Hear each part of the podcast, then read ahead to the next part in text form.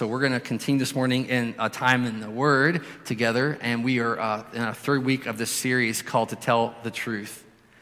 So, I'm going to uh, do what we always do. I'm going to ask you to pray with me as we enter God's Word, and then we will uh, learn together. Father God, we thank you so much for this morning and for your grace and your mercy upon, upon your people.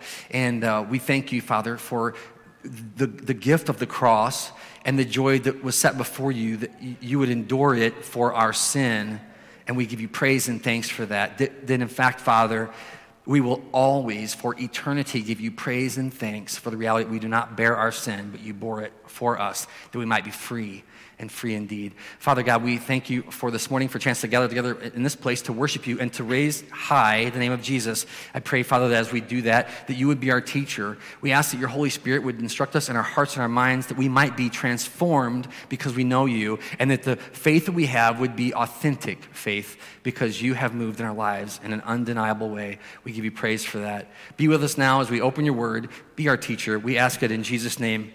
Amen. All right, so we're like, I already mentioned this, we're like in the third week of a four week series called To Tell the Truth. And this came out of this idea that to have, that one of the fundamental principles as a follower of Jesus is we, if no one else, ought to be willing to tell the truth, right? And uh, even before we got into the series, you might have heard me say that a few times because it's been in my heart that because I feel like we live in a culture that's filled with deception. And, and why would I want to tell the church to be sure to tell the truth because my fear is that the church is vulnerable to be dragged into deception of the world. And the only thing that will keep us from being deceived is to recommit, as Dale shared this morning, to Jesus Christ, the truth teller. And so we're going to spend uh, this week and next week finishing up this series. Uh, the first week we talked about how we have to recognize in this life that there is an enemy and he's a liar and that everything he says is a lie, that we can't give any ground to the fact that, that um, Diablos, the deceiver, is seeking to deceive even the church. I love the scripture says, if it were possible to snatch us from Christ's hand. And so we ought to recognize that and identify that he always lies. And then the second week we talked about um, that we ought not to lie. We should stop lying. And matter of fact, I said last week we are commanded or ordered not to lie. And that might seem obvious again, but many of us go, well, how big of a deal is it really? Well, this week, then, we're going to kind of flip the script a little bit because if it's last week was the prohibition on lying, thou shalt not bear false witness. By the way, this week, as God would have it, I bumped into somebody who said, you know what? The Bible says, thou shalt not bear false witness. It doesn't say, thou shalt not lie. It's different things. And I thought, maybe there's some deep Christian theology here that I don't understand. And so I went and looked it up, and no, not so much.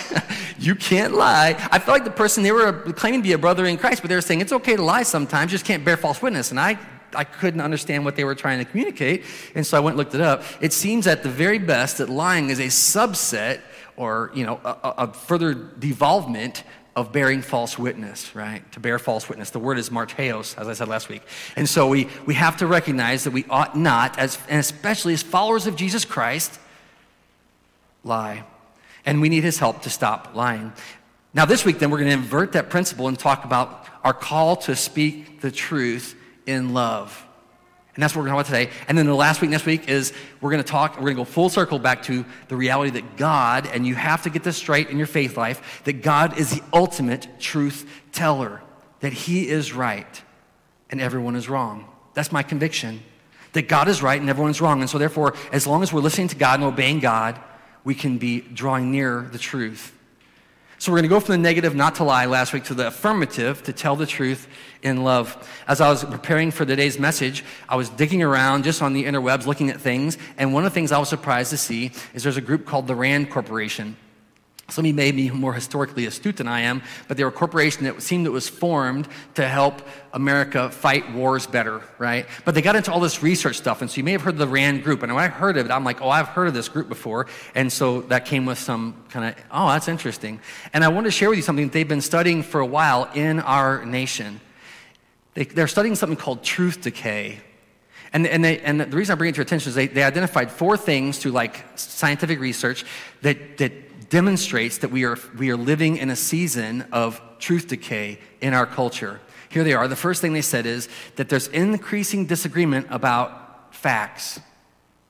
The second thing they said is there's a blurring of line between our own opinion and fact.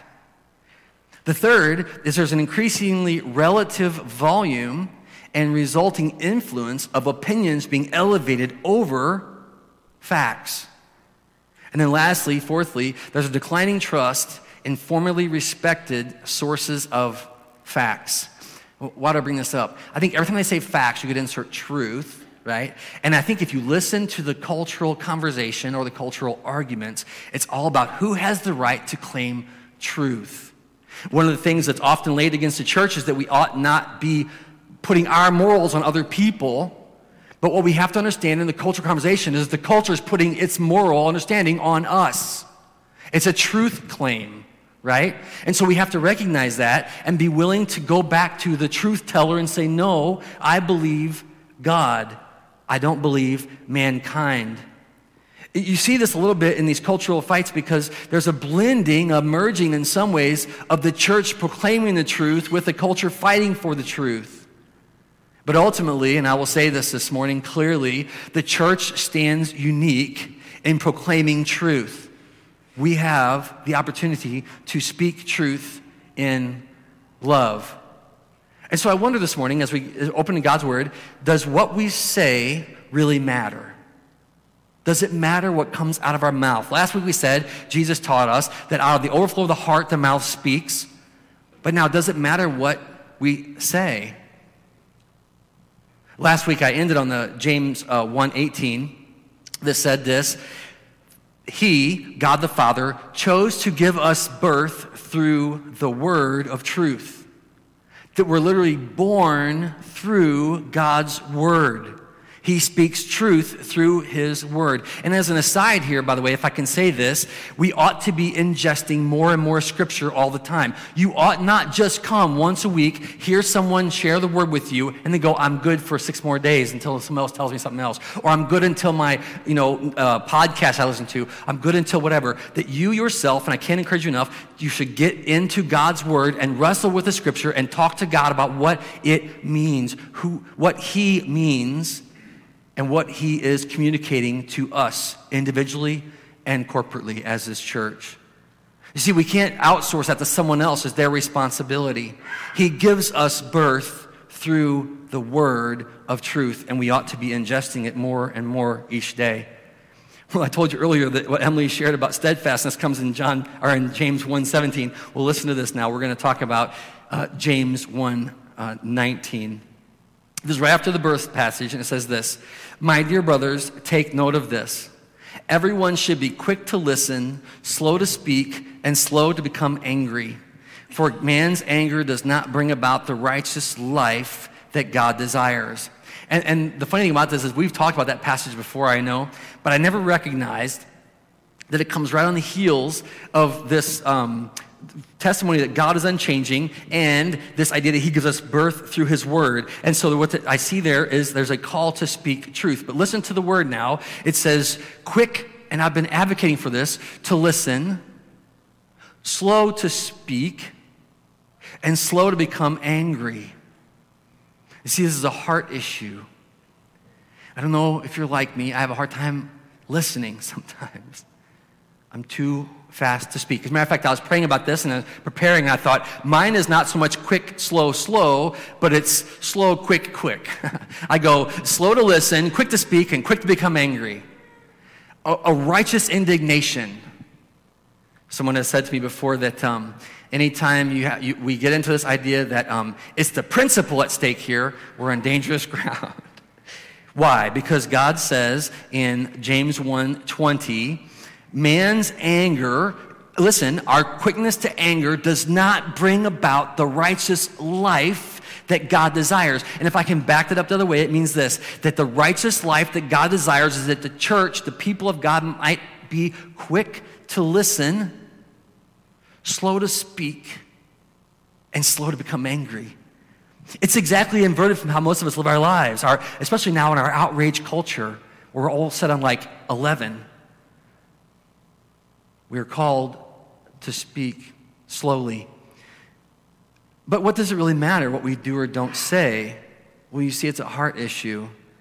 And that's part of my problem. I see this coming out of myself. I'm going to now ask you to turn to the Gospel of Matthew.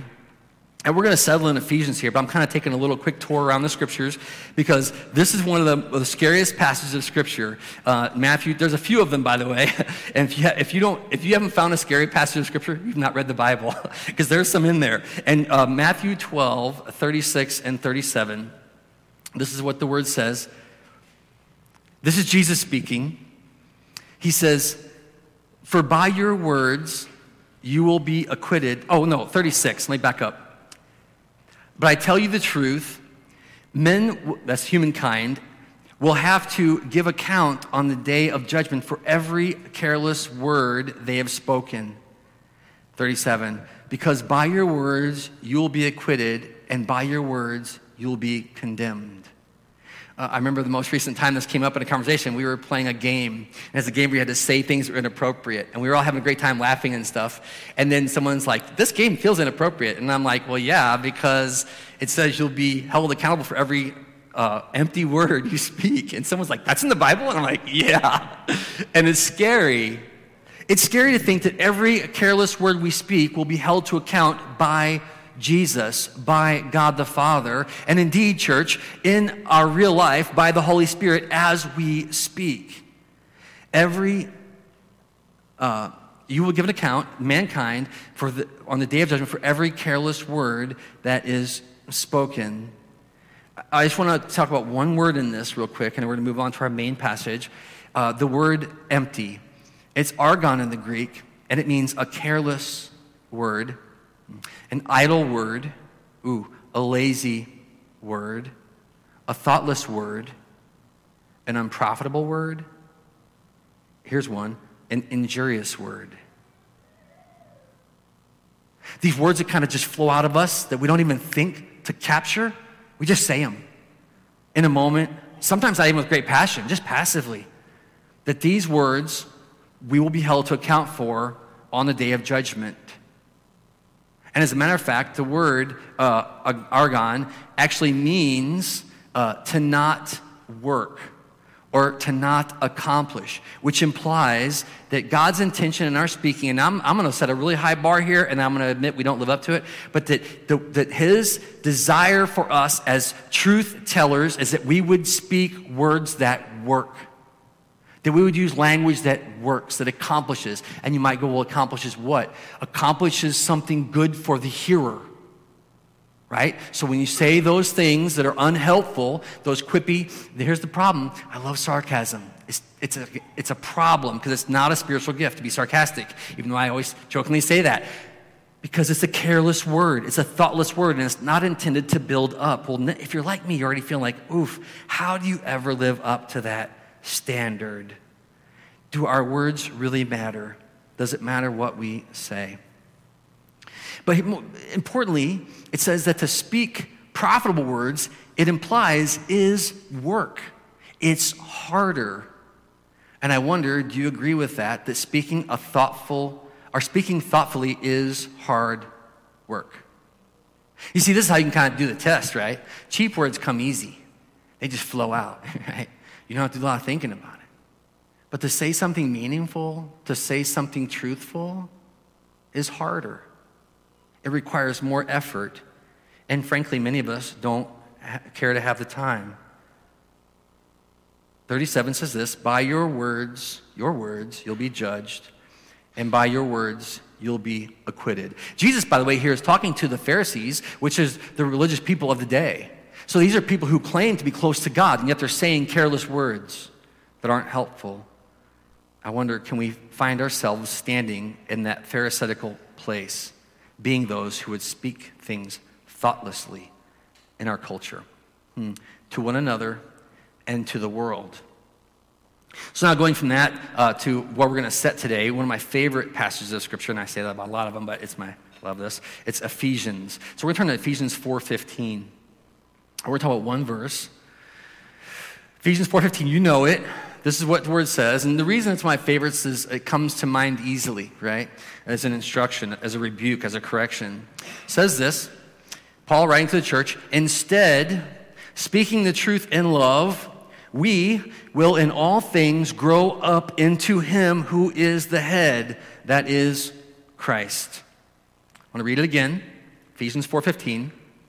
Instead, speaking the truth in love, we will in all things grow up into him who is the head, that is Christ.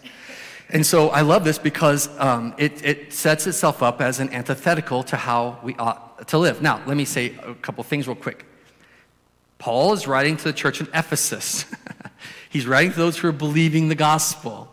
And so it's important that we not set this up as, a, as an external context, but as an internal context that Paul is calling the church. As a matter of fact, in the book of Ephesians, Paul is talking about how the church ought to behave in corporate gatherings, but in our lives in general, how we ought to be. And he says, instead, speaking the truth in love, we ought in all things to grow up, we will in all things to grow up into him who is the head, that is Christ. So I'm going to tell you three things that comes right out of here. Um, the first thing, by the way, before I get into that, is I want to say this: that the, the Greek here means uh, what is um, speaking truth? Is that what it says? 15. Speaking the truth in love. What does it mean to speak the truth in love? I thought for sure the truth would be like truth other places in the Scripture, but it's not the same word. As a matter of fact, speaking the truth in the Greek is one word. I'm not going to bore you with how it's pronounced. I would probably do it wrong anyway. But it's one word and it means to speak reality into someone's life. It is a verb, it's an action item. It's what uh, Paul says the church should do. It's to speak a reality into another person's life, or get this, to make a record of what God says being true. Okay? So it's not just saying any truth that we think might be true, but it's, it's making a record on the record. This is what God says is true. Matter of fact, the one way it could literally be interpreted is truthing, that we're truthing. But he doesn't just say the church should be truthing, but he says the, tru- the church should be truthing in love. And this becomes then the, the kernel of what is driven to in uh, many of Paul's writings, but in the scriptures, that we're called to love one another. We're called to love others. This love here, as you know, is agape. It's God's love, right? And so that word you probably do know, and that is Greek, so you know some Greek. Agape is the love of God. And so it's not a love like a brotherly love, but it's a higher love. It's a perfect love. It's an enduring love. And so Paul encourages the church here to be truthing in agape, to be truthing in God's higher love. So, with that in mind, I want to walk out three uh, facts we get from this one passage of Scripture. Here's the first that truthfulness, truthfulness, right, being full of truth, is an option. It's an option. And why would I say that? Because you go, well, we should do it, right? Well, yeah, we should. But the, Paul begins this passage with the word instead or however, implying that the church has not been doing this as they should. As a matter of fact, if you know the, the scripture around this, you know that that's what he's doing. He's, he's correcting the church. It's presented as an alternative way to live, an alternative way to be, and an alternative way to speak. Instead, speaking the truth in love. That's why I think this passage comes to mind so readily for me because when, when I find myself doing something thoughtlessly, it comes to me instead speaking the truth in love. It's an option.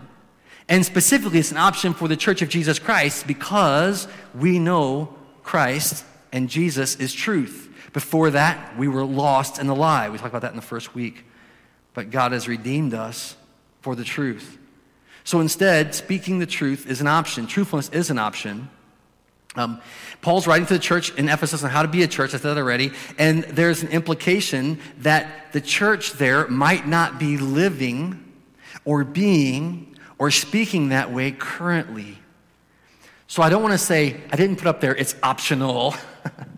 Truthfulness is an option. but we choose what we're going to do. And, and Paul grows to great extent to say that. So we have a decision to make to not lie, to know there's a liar, to try and deceive us, to not lie, and then decide to speak the truth. That's the decision we have to make. I wonder in your own life, do you wrestle with that at all? Do you wrestle with living a life that speaks the truth, with being the kind of person who speaks the truth, and with actually using your words, and this may be the hardest for some of us, to say the true things, to make a record of what God says is real? And, by, and can I say this? We don't have to fully understand that to say it. And I always say to you and other people, and if you think I'm wrong, like the brother who said lying and bearing false witness are different things, explain that to me. Help me understand where you find that. Because we, we may not understand, but we can say, this is what God says is true. And therefore, that's what I make record of. So that's the first thing however, or instead, speaking the truth in love. The second thing I want you to see is that truthfulness is maturing. That the function in our lives, and it's going to go both ways, of, of being truthful is a maturing function. Instead, we will grow up into Him who is the head, that is Christ. Speaking the truth in love, we will grow up in Him who is the head, that is Christ. Or, you, here's another way it says it in the Greek we should grow up into him who is the head, that is Christ. And the word grow up here means to mature, to develop into. And I want to set a high bar here because what the, Paul is proclaiming here is that Jesus Christ, in his perfection, on, the, on the throne of God, at the right hand of the Father, right now, is the head of the church, us, those who believe in the gospel. And therefore, our job, and one of the, um, one of the Greek studies I read on this said that it's a requirement of a disciple to always be growing into the head, that is Christ. So you can imagine the imagery here of the body of believers growing up in all ways into, into Christ. And, and what, what causes that? Here it says, speaking the truth in love, that you might grow up into him who is the head, that is Christ. Or that you should, I said it earlier when I read it, accidentally, that we ought to grow up into Him that is the head. What does that mean, though? It means that truthfulness is a maturing function, and that to be truthful is a sign of a mature believer in Jesus. What else? It means to be dishonest is a sign of an immature or an undeveloped, here's the word, or a childish faith. So we find ourselves hedging our bets, not wanting to speak the truth in love, pulling back a little bit, that means that we're demonstrating our own childishness. No, instead, you can feel the word here. We're called to grow in maturity into Him who is Christ. This church will take all of us to grow into Him, the entire church throughout all the world and through over, and, and over all time, that we might mature into Him. Dale said this morning that um, we, we have the great crowd of witnesses that are cheering us on to run our races faithfully, faithfully, our run, run our race faithfully, and we, by God's grace, will join them in eternity, cheering on the generations to come to keep running the faith faithfully, to keep running the race of faith faithfully to keep believing that God is the great truth teller, that the generations to come might know that despite what the culture's saying, it's all over, it's hopeless, it's doomed, that we would mature into the kind of believers that would say that God is right, that God is telling the truth. And so we get bigger and bigger and bigger as we are honest. So that's, that's a maturing uh, idea, and it's a maturing step to take to decide to be truthful. Have you ever had those moments where you've had to have a hard conversation you don't want to have? But you have to have. And you feel that need, and you pray about it, and then you walk in the room and you go, I'm going to say something. Right? You can feel the weight of that. But afterward, and I would say in the moment when we have those conversations that we're, we ought to be relying on Christ and the Holy Spirit, and we ought not to lose our head, right? That could happen, get in there and it gets rowdy. But instead, walking that out, when you do that faithfully and you walk out, maturity is had between two human beings. Something greater has been had. This happens if we're together for the Bible study or if we're together for some reconciliation, if we're speaking some experience that we've had that we don't understand. That what blossoms from truthful conversation is maturity and growth and honesty in Christ that we might know more fully.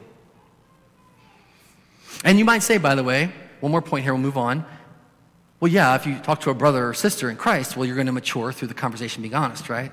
But I can tell you through experience that talking to anyone honestly will cause you to grow. And so I've done some things in my life where I've gone and talked to people who don't believe in Jesus at all. And being honest in those conversations with them has caused me to grow in my faith. Sometimes we run around acting like we're afraid of the whole world. Well, they believe other things, and what if I talk to them and, they confuse me? Do you not know that Christ has claimed you as his own and that he is speaking truth into your life? And that as we stand there as his witnesses, bearing truth in love, that we grow from the process. We ought not be afraid to engage in a conversation with someone who doesn't agree with us. That's all I'm saying. We ought not be afraid. Last thing truthfulness is love.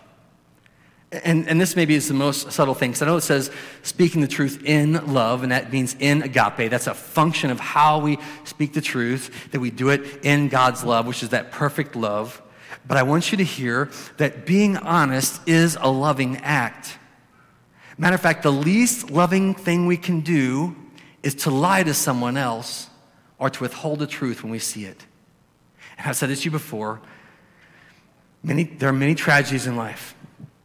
And I'm not saying that tragedies are avoidable particularly, but there's a real hard moment for me that when something is going sideways in someone's life and we see it and we know it, this is going to end badly for you, and we don't have the courage to say, brother, sister, friend, this is going to end badly for you, and it goes wrong. And the most discouraging moment is when you're together with people who knew them and you're like, we saw that coming. Oh, I saw that coming. That was years in the making. And then my heart within me breaks to say, why didn't someone say something? Let me flip it around. That seems a little unfair, right? Well, well, Bill, I mean, how can we know? We got this stay in your lane thing. Like, just stay in my lane. Don't worry about it. Let me flip it around. If there are things in my life that you see that need to be spoke to, you should speak to it. And I should do the same. But oh man, there's a danger in truth telling culture, isn't there? Because I might hear things that are hard to hear. You might reveal sin in my life in ways that I'm failing. I, I might return the favor. and then we might all feel broken together. Where's the hope in that? Perhaps through the brokenness that we long all the more for the perfection of Christ. Truthfulness is love. Speaking truth is loving. This is the whole problem um, with many of the conversations in our culture. It's like, just let it go, man. Don't worry about it, right? But that's the, mo- that's the least loving thing we can do. No, if God's showing us things and we have concerns and we've prayed about that, we ought to go in love and humility. And by the way, if you want to know what the love looks like, just go to 1 Corinthians 13, right? And Paul says, if we don't have love, you're a clanging cymbal. And then he lists out all the things. So you, you, you speak the truth in love with patience. You speak the truth in love with kindness. I'm not going to go through the list, but those are the markers that ought to be part of the way we're speaking the truth in love. It should never be proud or boastful or based in our own anger, our own hurt. It should be based in concern for the other person. I love you. And so I'm going to say some hard things. Matter of fact, uh, this is one of the things that is a high order of marriage because no one sees you like your spouse sees you. Um, I would even say that we don't see ourselves like our spouse sees us. And so, if in a relationship where our spouse can speak truth in love, with patience and kindness, not keeping a list of wrongs, then all of a sudden we can find a way forward in Christ. Lord, help me to change. You see, here's the thing everything that Jesus said and did was loving. Everything. We love to kind of pick on the Pharisees. No, look at them, get those Pharisees, Jesus, get them, get them. And then we're like, oh, I'm, I'm kind of a Pharisee, aren't I? like, I'm in the church, aren't I? I think sometimes I'm better than those other people, don't I? Oh, don't get me, Jesus, get me, you know? Come on, let's have this thing out. Uh, everything he did, he rebuked, he healed, and we go, look, he healed us so good. Look, he got those guys. No, he's saying the same thing to everyone repent, the kingdom is here. I am the fulfillment of God's promises for you. Believe me. Everything Jesus did is an act of love. I thought about when he came into the temple and he flipped over the tables and he snapped people with whips, man. Like, that's violent. He's loving that church. You got to stop this, man. My house should be a house of prayer. Everything that God did in the entire Bible was an act of love. Have you read it?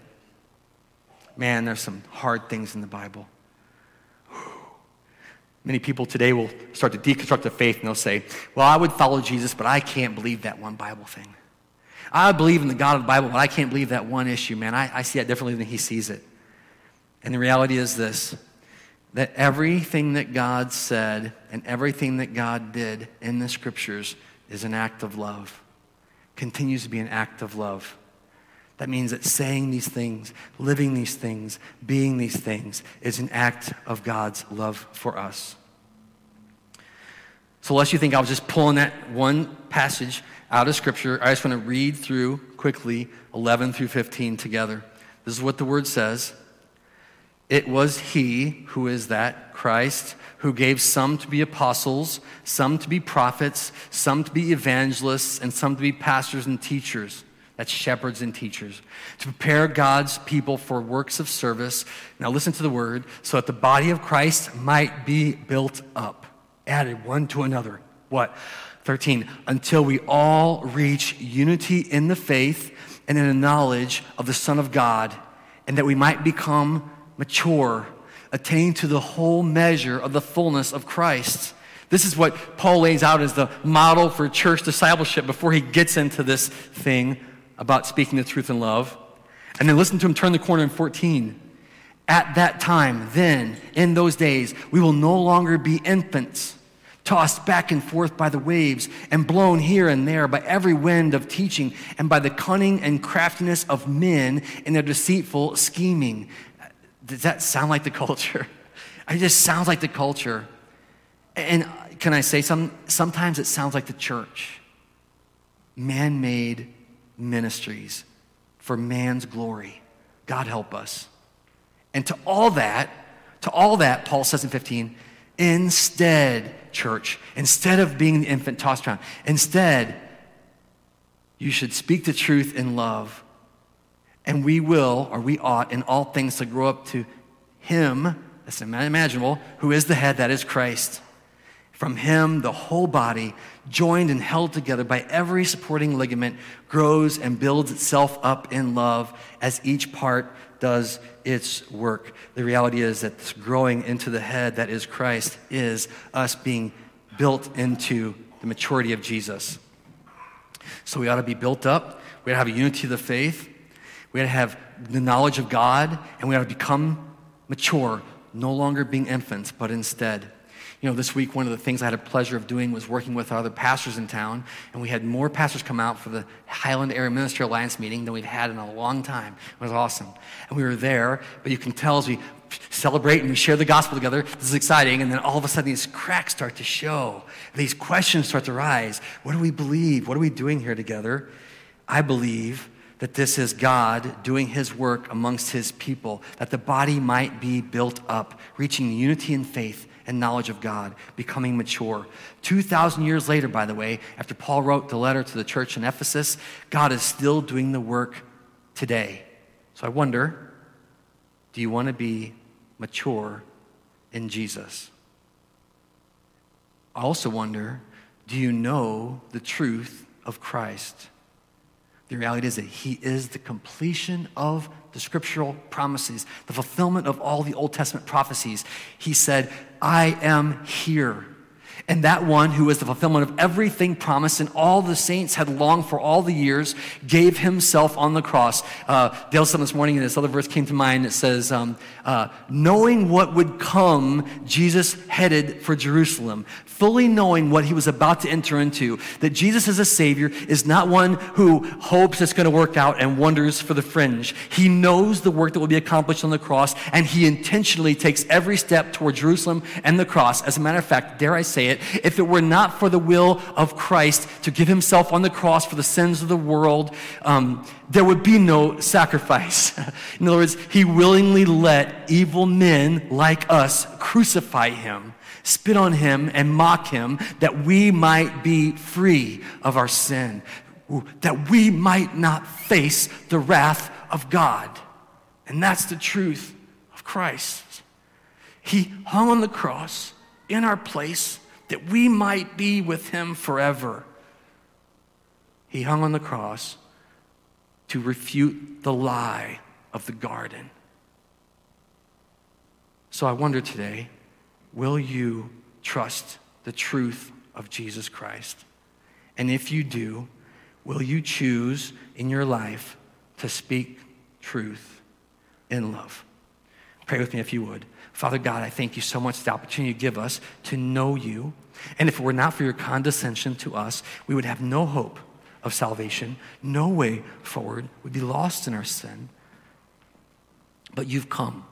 You've come that we might be free.